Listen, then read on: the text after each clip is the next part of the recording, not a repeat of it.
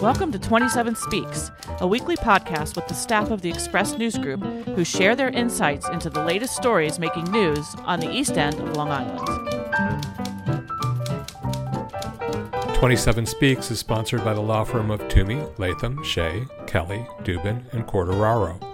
Strong advocacy and attentive counsel. Be well advised. SuffolkLaw.com. And we are recording. We're recording.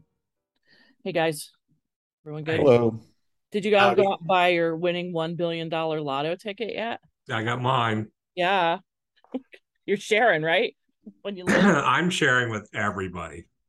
I I have I have no kids, no nieces, nephews, whatever. If I win a billion dollars, everybody's going to get a little bit, except for Joe. Aw. Joe's going to maybe, get a he'll, lot. maybe he'll share some of the gazpacho he just made with you in exchange for a little He, bit of that. he did, and I forgot it in the office, so I'm going to Oh, have to you did? it up on Monday. You are yeah. sharing. Oh, I didn't realize it was gazpacho yeah, day. well, I didn't know you you like. I, I will. Ha- I'll be happy to share. Yeah, please. Brendan, you too, if you if you'd like some. Yeah, but you didn't put cilantro in it, which is interesting because a lot of people have like that weird cilantro aversion where it tastes like soap. It's like one of the I love cilantro. I do not like I do not like cilantro at all. I can't eat anything with it in it. does it taste like soap to you or something? I've never noticed the the soap thing, but it could be that and subconscious. I just don't like it Okay. at all. I don't like the taste. I love cilantro too, and and I've heard it's a it's like something in your Yeah. genes or your enzymes or something, right? There's a meme that says there's a gene that makes 10% of people uh, hate cilantro and be super, super whiny about it. yeah, you probably do feel like a spoiled brat when you walk into a restaurant. It's like, is there cilantro in here? Are you sure? Can I talk to the chef and make sure there's no cilantro in here? Yeah. And that never that never goes over well with wait staff, I'm thinking. But yeah. Well, why do they need to put it in there in the first place? Is my question. Well, those of us who like it really like it. That's why. I guess maybe we need to bring your own, like you, or maybe they have little baggies at the entrance to restaurants where if you like cilantro, you put it on yourself. I'd like to be seated in the cilantro section, please. so we're not talking about cilantro today, although we are talking about cilantro today. But let me do the introductions first, so everybody knows who these witty participants are on our podcast today. So, um, back again is Bill Sutton. Hey, Bill. Hi, Annette. I'm Bill Sutton. I'm the managing editor of the Express News Group. Also, here is Brendan O'Reilly. Hiya, Brendan. Hi, Annette. Hi, everybody. My name is Brendan. I am the deputy managing editor. And Joe Shaw is here with his gazpacho. Hiya, Joe. Yes. We've got a big glass of gazpacho, which is how I drink it. I, I'm Joe Shaw. I'm executive editor of the Express News Group. And I'm Annette Hinkle. I'm the Arts and Living editor of the Express News Group. And today we are not talking about tomatoes or cilantro, but we were talking about the food habits of another creature, and that is our resident sharks. If it's summer, we're making all sorts of headlines here on the east end of Long Island with the shark population. People just like to get all worked up about sharks, but we've had a few incidences on Long Island that have been a little uh, nerve wracking, I think. So I think there's been like what six shark bites in the past few weeks along the whole stretch of Long Island. It seems like a lot of them are further west from where we are, and none of these bites were particularly grievous. Nobody died from the from the shark bites. So Brendan, I think that you had a, a story in the July 28th issue where you um, wrote about two young sharks that had washed ashore. Those were white sharks. They were white sharks, as most of us would call them, great white sharks, though I've been admonished by some who says that great is a fabrication, at the that their name is really just white shark, but it just doesn't sound as cool to call them white sharks. It's not as scary. Yeah. Like I don't know, maybe they were mediocre white sharks because they were juveniles. Uh, they, you know, one was like five to six feet, the other one was seven to eight. And you know, if you look at the photos, they don't look like the same sharks. Well, one of them looks like something had been nibbling on it. So, uh, the experts I talked to, you know, they were confident that these were two different sharks. It wasn't just that the same shark washed up again. Although the first shark that washed up and was taken back out to sea uh, hasn't been seen again, unless somebody found it and didn't report it. but they are a protected species. If you find a dead shark on the beach, you're not allowed to take it. You're not allowed to break a tooth off and keep it. Um, you, you have to stay back and not touch it, even though it is deceased. What happens is uh, different organizations will come in, whether it be the DEC or U.S. Fish and Wildlife or the South Fork Natural History Museum's shark program. They will take the sharks, they, they will perform a necropsy, and they will send out samples for analysis to different labs that study sharks. So the second shark was found uh, in time for people to actually drag it out of the waves and make sure it didn't wash back out again. Uh, Southampton Police Marine Patrol picked it up. And then I believe it was the DEC ended up with it. They did the necropsy. And I was told by uh, Frank Quevedo at SOFO that the shark's stomach was empty, which would be a sign that it's sick. Uh, that's what happens a lot with the big fish uh, and marine mammals. If they cut them open and their stomach's empty, that's a big giveaway that they were sick. And that's why they stopped eating and that's why they died. Uh, there's other things that could happen though. You know, they never necropsied that first shark, so it could have been that somebody had hooked it and kept it out of the water too long, and sharks need to move in the water in order to breathe. It could have been that it was caught in a net by commercial fishermen. Commercial fishermen aren't allowed to keep these sharks. Uh, whether they're alive or dead, they have to throw them back. But if the if a shark is caught in a net for more than 10, 15 minutes, it actually suffocates because it can't get oxygen into its gills if it's not moving through the water. So sometimes it's really hard to tell why these sharks have died. Uh, but there's a lot of value in studying a dead shark versus a live shark because they can do things like take all these samples. Generally, when scientists capture a great white shark, they have less than 15 minutes to take a blood sample, figure out what sex it is, measure it, and get it back in the water so it survives. And in that time, they're also tending to tag these sharks so they have an idea of how they move around the ocean. So you could go on the OCEARCH website and monitor where sharks that were captured off of Long Island have traveled, and they go pretty far. And one of the most exciting things is that we have a great white shark or white shark nursery off Long Island uh, so that would explain why these two juveniles showed up. Can I first clarify exactly where these two sharks were found? Because I don't think we've really mentioned. So the first one that washed back out to sea was um, in Quogue. Is that correct? Yes, that was Quogue. Quogue Village Police responded to that one. The second one uh, was on Dune Road. It's where Hampton Bays and East Quogue uh, kind of overlap near Hot Dog Beach. And it was kind of bad timing. for this because there had been some uh, shark bites um, in the in the week or two weeks um, prior to these white sharks um, washing up. The shark bites, you know, further further up west, um, you know, on the, on the south shore. But I think everybody was in uh, a hyper state uh, about sharks at the time. And none of those none of those bites were white sharks. I don't think either. I don't think so. I don't think they believe so. No, they were probably all dogfish. Hmm, interesting. Uh, Brendan, I, I, I was going to ask you about the. I think that's really fascinating that um, our waters really are an area to have two juvenile white sharks wash up might seem sort of startling, but it's not really unusual. There's a there's a lot of young sharks in our waters, right?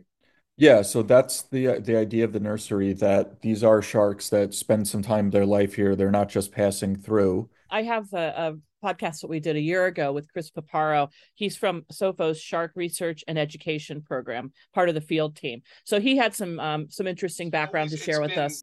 Speculate, uh, you know, the scientists have always assumed that the New York Bight, which is pretty much from Cape May, New Jersey to Montauk, that little triangle of water um, known as the New York Bight, was always known as a nursery grounds, going back as far as 1800. Um, from 1800 to 2010, there were over 600 white sharks recorded in that area from either recreational fishing, commercial fishing, scientific surveys, washing up dead. So it's always been speculated that they were here. Uh, in 2015, our team caught a young of the year white shark, and that's the thing too. So those at those 600, most of those sharks were under four, were around four feet. So they were all young of the year. So that's where it was like, all right, this might be an important nursery ground. So it hadn't been confirmed, but then in 2015, we caught a young of the year white shark. We tagged it with a PSAT, which is a pop-off satellite archival tag. And we found out later that we were the first ones to ever do that to a white shark, a baby white shark in the Atlantic. Uh, that got the attention of OCEARCH, Chris Fischer and OCEARCH. Uh, and he'd heard the same paper, or read the same research papers we had that, you know, it's always been speculated that there was a nursery in this area. After we caught that one, he was like, hey, let's see if we can try to finally prove that this is the case. Uh, and over two summers with OCEARCH, we tagged 20 Young of the Year white sharks right off of Montauk uh, which kind of secured the, that fact that like, all right, yes, there is a nursery around here because now we had data of these sharks going back and forth from Montauk to New York City and back and forth using the New York Bight. And then many of these sharks came back a second year and a third year. Um, so it's we've kind of confirmed that this is a nursery. And I do want to point out that it's a nursery, but we do not know where they're born. We speculate they're probably born a little further south and then they move north um, but we're not sure. For, we just know that they hang out here for protection.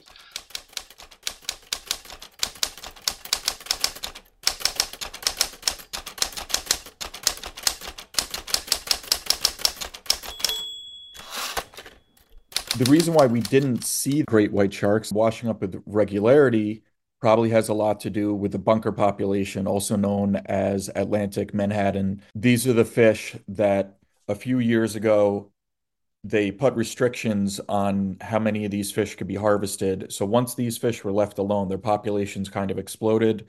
They get close to shore, which means the sharks get close to shore, the whales get close to shore, the ospreys get fed, the eagles get fed, the striped bass get fed. So these bunker, which are not fish that humans eat because they're just not tasty, they do support a lot of other marine yeah, I mean, life. honestly, it's the most important fish in the ocean, uh, locally, at least in the Atlantic here. Um, you know, you can't eat them. And when I tell you you can't eat something, you you take that to the bank because I'll eat everything and anything. Uh, I've tried to and I've tempted eating bunker. I've done everything that you're supposed to do, and every time I fillet them, I'm like, well, "This is just stupid. I'm, what am I doing here?" Um, but so nobody really ever cared about them. But people said still fished for them, and uh, they would fish for them for bait to catch in quote air quotes better stuff like tuna, shark, lobster. Uh, or there was the bigger fishery for them is what's known as a reduction fishery. So the boats go out and they haul up millions of tons of these bunker and they reduce them into other stuff such as makeup, fish supplements, uh, fish meal for like aquaculture, um, fish uh, livestock. So for and like one of one of the other things, like that, that Chris mentioned um, in our podcast last year was that the um the the great whites that we're seeing here or the white sharks i should say that we're seeing here are the juveniles and they're not yet really ready to go after large prey like seals which i believe is what the big issue has been up in cape cod where you have great white sharks um attacking more people. It seems like they've had more severe uh great white shark attacks probably because they have bigger great white sharks that are going for the seal population that is can often be confused i guess with a swimmer. Whereas the bunker are you know maybe what 12 inches long tops. So these are not fish that uh, the sharks are likely to confuse with with human prey and um, that might be part of the reason why you're not getting the severe shark attacks that maybe you're seeing in florida or um, up in cape cod area And earlier, you know, sharks really aren't out there to eat people. Uh, all the species that I mentioned, uh, including the great white, uh, locally are here to feed on fish. You know, they're all fish eaters. Um, the great whites that we deal with are are babies. They're about a year, less than a year old. Some of them are about three to six months old. They're about four foot long when they're born.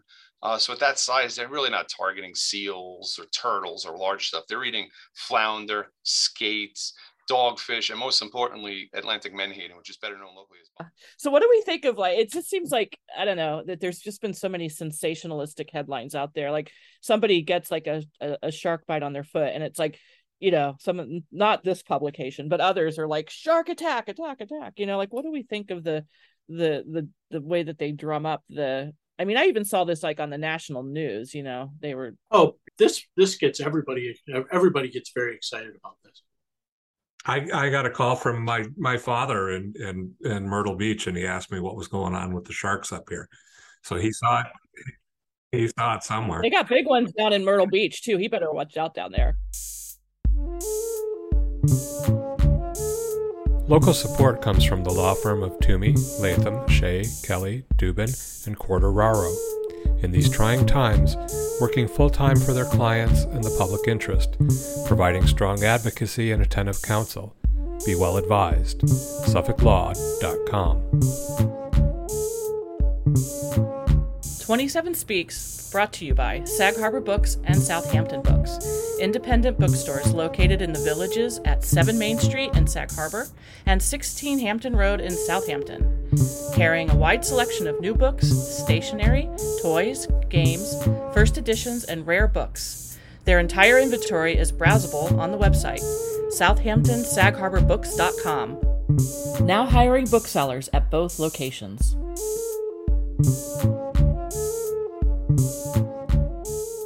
Mike Wright did a very big feature for us recently, and he pointed out something that I think is really interesting: is that Jaws, when Peter Benchley wrote Jaws, it was actually set here, not on uh, Martha's Vineyard, Yosemite Island. Yeah, Right. Or yeah, It's also also Peter Benchley based that that shark attack on um, a New Jersey shark and probably the 50s is actually where the real incident came from. There was a, a shark that had killed several people. I think it was the 50s, maybe it was even earlier, um, around Raritan Bay, New Jersey, and it actually came pretty far up into the bay. But there was several attacks back then, so um, it just keeps moving down the coast. So tell your dad to watch out because Myrtle Beach is Yeah, he, do, he doesn't go in the water. right. No. yeah, don't go in the water. that's the funny thing to me. I, I don't like being in the water. I don't like swimming in the ocean. Not even that much of a fan of swimming in the bay.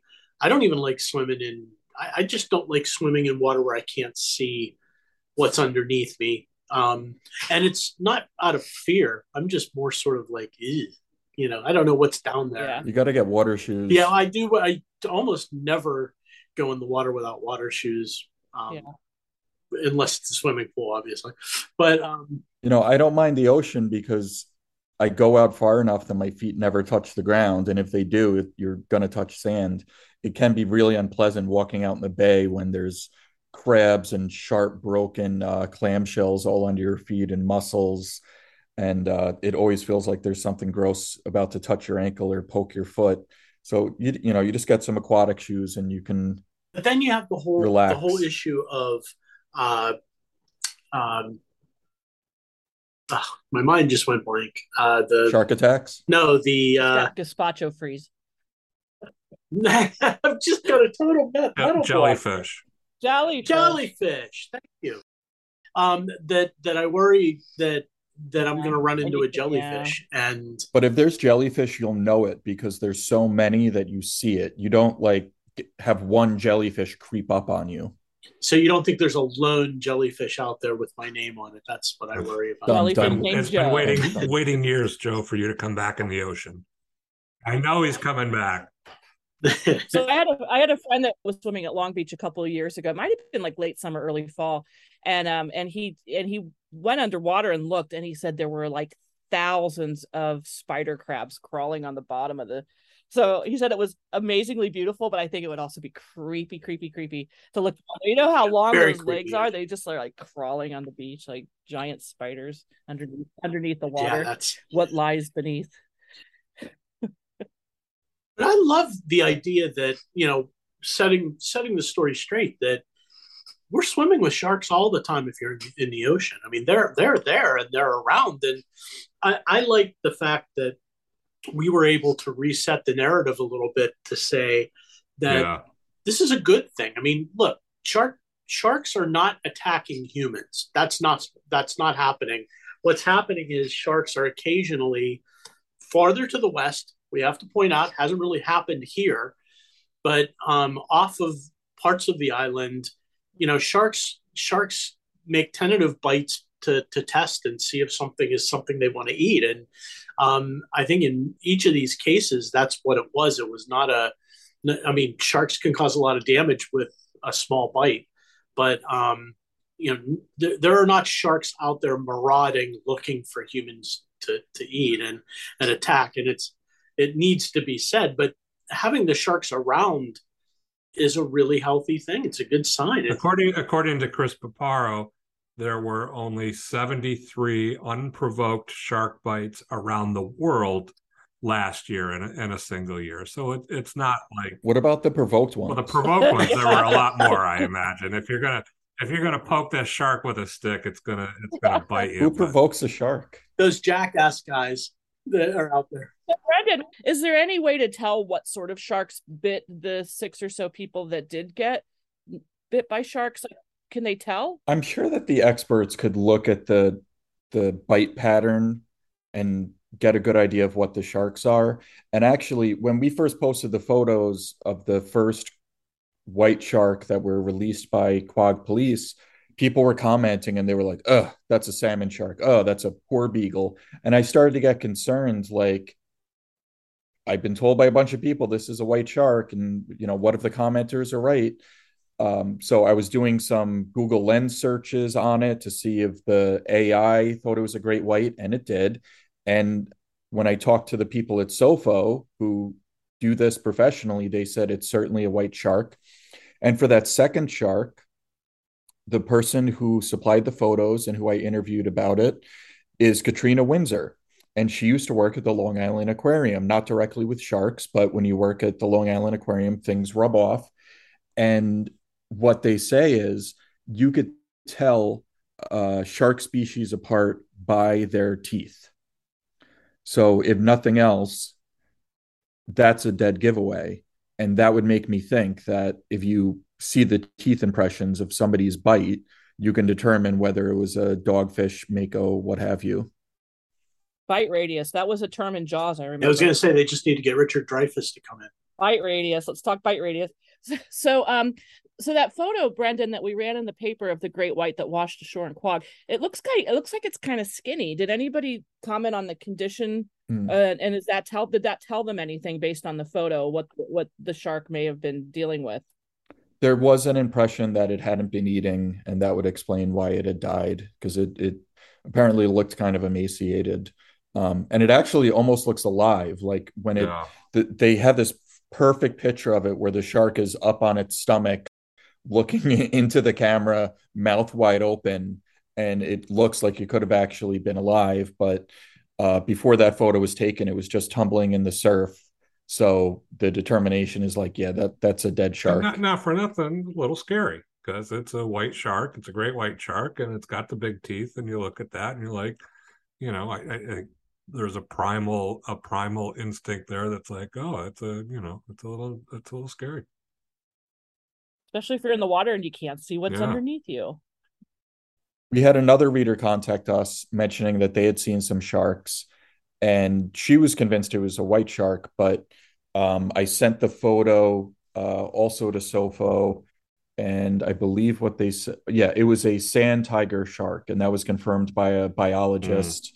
Mm. Um, you that one was a bit easier to to tell that it wasn't a white shark, I thought, because the eye color was different.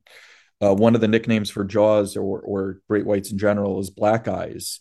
And a sand tiger shark does not have those creepy black eyes that the white shark does. Like a doll's mm. eye. My God, Jaws has just driven itself into our consciousness, hasn't it? It's amazing how that movie single handedly, I think, turned sharks into something that everybody is terrified of. Actually, though, I mean, I'm kind of a sick puppy, but I, when I saw it, I was like in middle school or something, and it made me it made me just want to get out of the Midwest and live near the ocean. But I may have also had a crush on Richard Dreyfuss. Really? I always like short, nerdy scientist guys.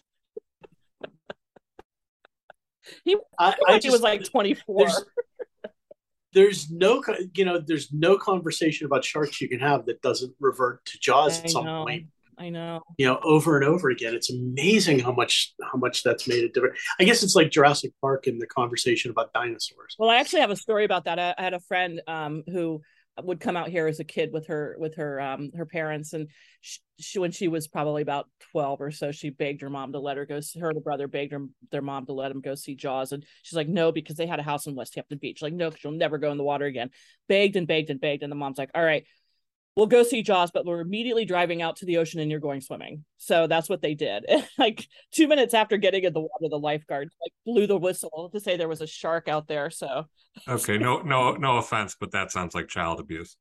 well, it was the 70s. it was the 70s. You could get away with stuff like that without CPS being. Kids were allowed to walk to school alone too, believe it or wow. not. Back in those days. And ride bikes without being like, you know, having child protective services called on you. So I don't think all of this has had any effect on people swimming out here, though, right? It didn't didn't hasn't seemed well, to. Well, slip. other than the lifeguards not letting people yeah. go in the water yeah. at times, which is why it's important that you swim where there's a lifeguard because they're actually, um, as we mentioned in our editorial, they're actually looking out for um, things coming down the beach you know and one sure sign that you might have a shark I mean, in your midst is if you see the big schools of bunker um, and I think it was really instructive. I, there's a lot of people that post uh, online images of what's happening in the water and some really cool drone shots. And when you see from above the sharks swimming in the school of bunker feeding, you can kind of get a better sense of what they're really like up to out there. As the food comes back, the predators come back with it. Uh, you know, so uh, and and that's that's a sign of a healthy environment. And that's one thing I think a lot of people don't always get is, you know, sharks need a healthy environment. All top predators need a healthy environment. You know, they need a, the food chain below them to be strong and healthy. Otherwise, they're not going to be here. So having sharks is a sign that you know what, our waters aren't as bad as they might uh, seem to be at times. So you have this image when you're in the water of them like looking for you, but when you see them from above and there's like, you know, fifty thousand bunker and they're swimming through that, you kind of get a better I think, picture of what's really happening out there and why, if you happen to be swimming in the middle of that bunker, there's a chance that you might get bit by something. It's also a good idea not to swim with jewelry. Yeah.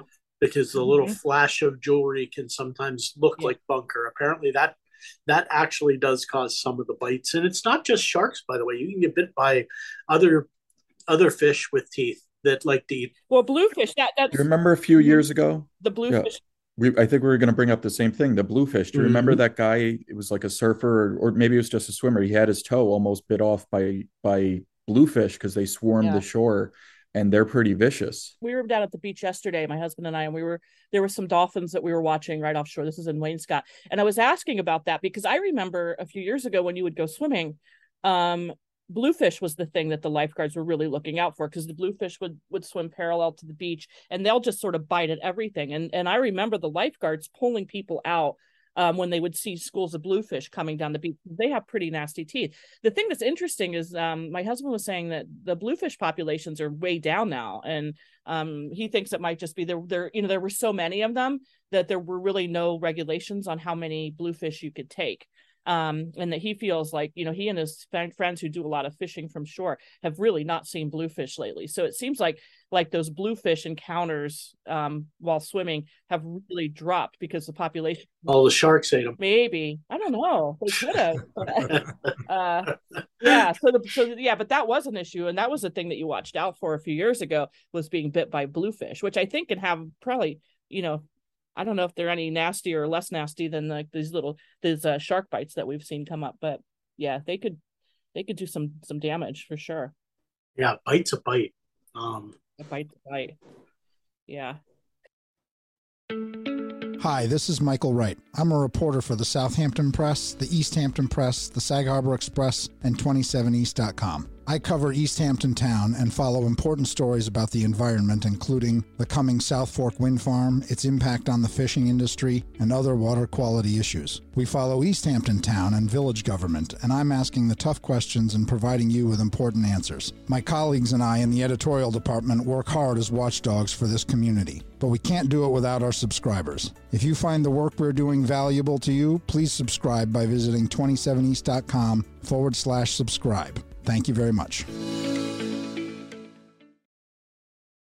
So have you guys seen have you guys been down at the ocean and seen much fin activity uh, while you've been at the beach?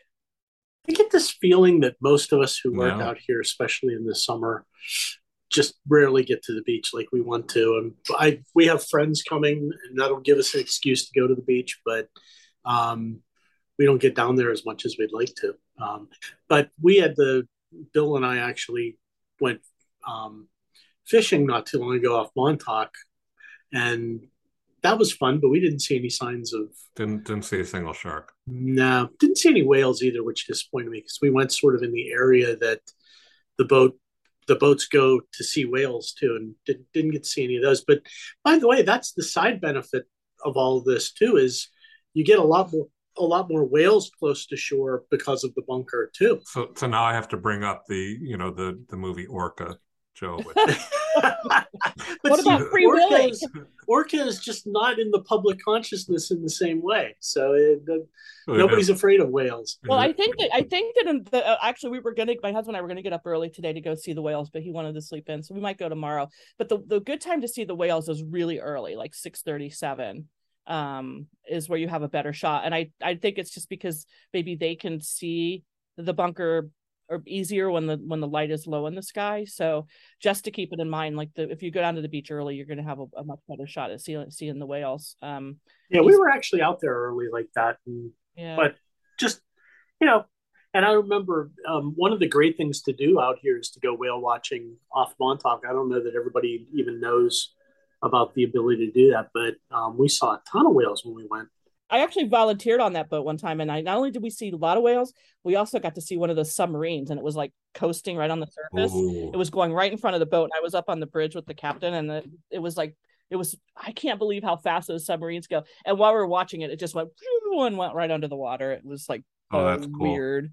It's just like your tax dollars at work. mm. It was fun so um so any i think the other thing that's interesting is yeah we, we, which we had mentioned um is the whole idea that it's really smart to to swim where there's lifeguards out here because it's their job to kind of see what's happening on the beach and just their vantage point of being you know 15 feet in the air on those lifeguard chairs probably really really allows them to see any dark shapes in the water that you need to be aware of and um remember last year i was at main beach down in east hampton and we were not on the main part of the beach we were probably a quarter mile down. And um, we saw the lifeguards. They actually had the little um, like beach buggies, and they were going down there and launching out jet skis because I think that they saw something suspicious out there that they wanted to check, maybe a fin. So not only were they not, they were there were some lifeguards watching right where all the swimmers were, but these guys had gone down the beach and were actually out in the water trying to explore what the fin was that hadn't even gotten to the beach yet. So yeah, we don't want to we don't want to bury the lead here. I Brendan, I think you can correct me if I'm wrong, but I don't think there's been a shark uh, incident on the South Fork in years, like in memory, right? I, I don't know that we've had any real incidents out here. I can't think of any. And, you know, somebody could get bit by a shark, not really know if it was a shark or a bluefish or something else, and just never tell anybody. You know, it, it's not like every time somebody gets bit at the beach, it winds up in the news. Mm-hmm. That's true. So would this keep any well, other than the fact that you don't love swimming, would this keep any of you out of the water? I'm always hesitant to begin with, as I said. And by the way, if I got even nipped by something in the water, you'd hear it. Because I would be, I would scream like a little girl, and you would hear me I thought maybe the shark would be like, tastes like chicken. With a little bit of gazpacho thrown in. yeah. Bill, are you a big swimmer? I I I'm not. I was years ago I I I like to go in. Now I'm just I'm you know worry about rip currents and all that stuff and it's just so not so much. I find it can be really hard to get out of the ocean, especially if it's kind of cliffy, you know, like yeah. I know I don't have the strength anymore. What about you, Brendan? Are you a swimmer? Yeah, I love the ocean when it's like as big waves as possible. When I go to the ocean and it's flat, I'm like, well, what am I even doing here? This is lame. Uh sometimes wow. so you go, you go into wave. Yeah, I, I just like to uh body surf or sometimes I'll bring a you know, I'll bring a boogie board and if you are worried about rip currents, that's a really good thing to have because you tie it to your wrist just like you would tie a surfboard to your wrist. And if you get pulled out by a rip current, you have a flotation device and you just mm-hmm. wait there until somebody can come get you. Or you go parallel to the shore and you swim in past the rip current. Yeah. Right. Hopefully it's not a great white that gets you. but it won't be. So Brendan, where's your closest beach? Where do you go to to go ocean swimming?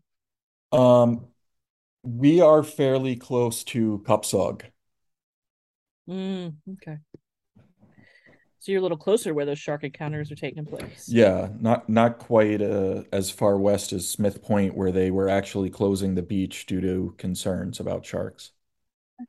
I wonder any thoughts about why they, it was there. That it was was it just because there's more of a barrier beach out there, or you know something about the water structure? I wonder that makes them think that they're hanging out there. At Smith Point. Mm-hmm. I, I I was thinking about it, and I thought maybe it was just the fact that there's a lot of people at Smith Point all the time, and and so maybe it's just That a matter sense. of matter of numbers that you know there's so many people in the water that Mm. that that might be where it would happen.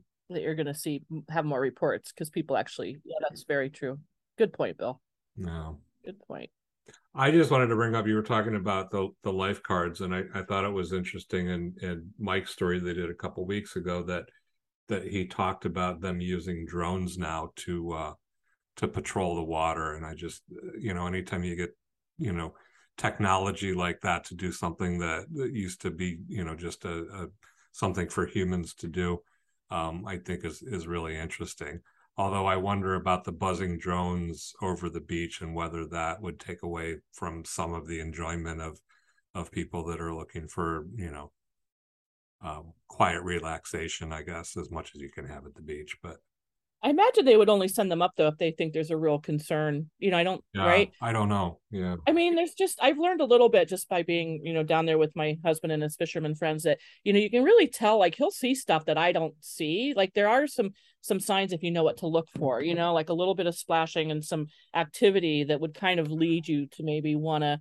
send up a drone, you know. Like yeah, I think that there's yeah. I guess they're not patrolling all day, you know, all day long. It's only if there's you know suspicion. Yeah, yeah. there's definitely signs, just like with rip currents. Like you, if you know what to look for, you kind of know where not to go. So, but always go to where there's a lifeguard guarding Yeah. the beach. You know, we know what can happen. What what were the other tips? Uh, you know, Um, basically, don't swim in murky water. Like just saying, if you if you can't really see what's around you, you might want to avoid it. Also, avoid swimming at um, dawn and dusk. Mm, because that tends to be when sharks are more active and feeding. Um, and that would be a time when you might be more likely to come in contact with them. And also dusk is, you know, by that point the lifeguards are off duty. So another reason maybe to stay out of the water at night. And you know, we all saw Jaws and what happened to Chrissie in that first scene. It was night. There were like hippies playing guitar and a bonfire. You just don't want to go in the water under those. Hippies playing guitar attract sharks. I think that's a scientific fact. Yeah. Oh my god. Like you know, and, and once she once she heard the the that soundtrack, she should have known something was going to happen too. Oh, well, you know, she was already pretty far offshore. So I think when she heard that music, she just had to go for that bell buoy and hang I on for dear life. And What a terrifying we scene. know though. I mean, I think now it's I think now it's lost some of its luster, but I remember seeing that for the first time, and it was one of the most frightening things I'd ever seen. which is with her with it pulling her pulling Yeah. her under and her bouncing back up Yeah. and, and Yeah, know, just- and down and We they showed that on the lawn of the Whaling Museum a few years ago, and um, you know, there was a whole generation of kids that hadn't seen it, and man, they still jumped, especially when that guy's face comes out in the bottom of the boat. yeah that was that was the There's scariest thing. Now, the giant rubber shark eating um, Robert Shaw towards the end is is is a little less scary nowadays. I think it looks a little ridiculous, Yeah. frankly, but Well, that's why they hid the shark. One of the most effective directorial techniques was because the fake shark looked so Yeah. fake. absolutely, And and and not seeing it made it a lot scarier. That's why that first scene is so scary, is because you never Yeah. see right anything. And and and but I thought I think the actress never gets enough credit because I think she she really uh she really pulled it off to show what it, how terrifying that would be. But oh, Ugh, it gives me chills just thinking about it. yeah, that's a great. This is this is my wife Dana's favorite movie. So Maybe we need to like the Express News Group needs to sponsor a showing of it. oh, I've seen it so many times now. Oh, They had it outdoors at Southampton Arts Center too. Yeah, one of those one of those last scenes, like the boat when it's almost sinking. There's like, do you ever see there was a um like a shooting star that comes into? Mhm. Isn't that cool? Like it took. I bet a lot of people don't even notice that. It's like there's a couple of them actually. I'm like, wow. But isn't that a that's a Spielberg thing? I I think, don't and I wonder. If I don't it think was, when he was 25 it was a thing. I don't think when he made that movie that he would have had the the foresight to do that. I think it was absolutely like Oh, now I want to know. Now I want to know if that shooting star was because I always thought that was a thing. I thought that was like a Spielberg trademark with the shooting star. I don't know. We'll have to Google that.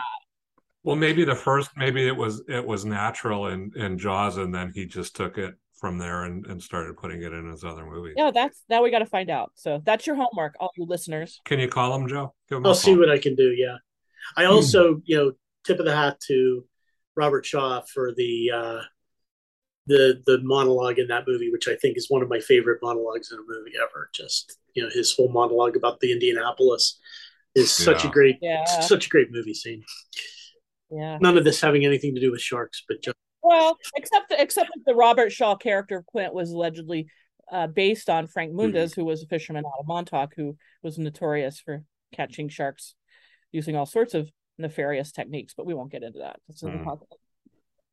I would I would also say that Quint's story about the Indian, Indianapolis contributes to why we're so afraid of sharks these days because his story makes it sound like the sharks are, you know, that that it's they're they're coming after people and that makes them terrifying in that way. But They certainly did in that case. yeah, he he sold it well.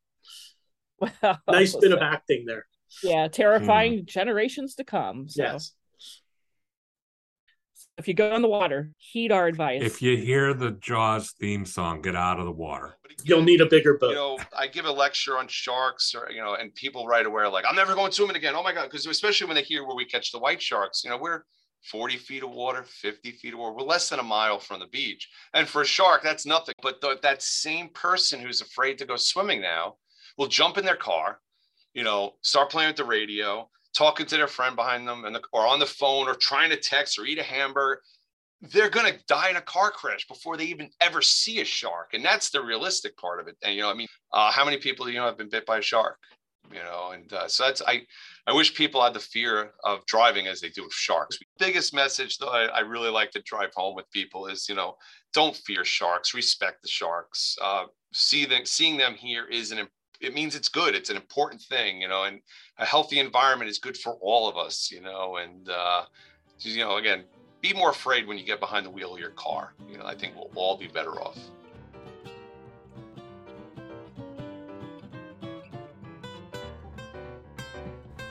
Twenty-seven Speaks is sponsored by the law firm of Twomey, Latham, Shea, Kelley, Dubin, and Quartararo. Strong advocacy and attentive counsel.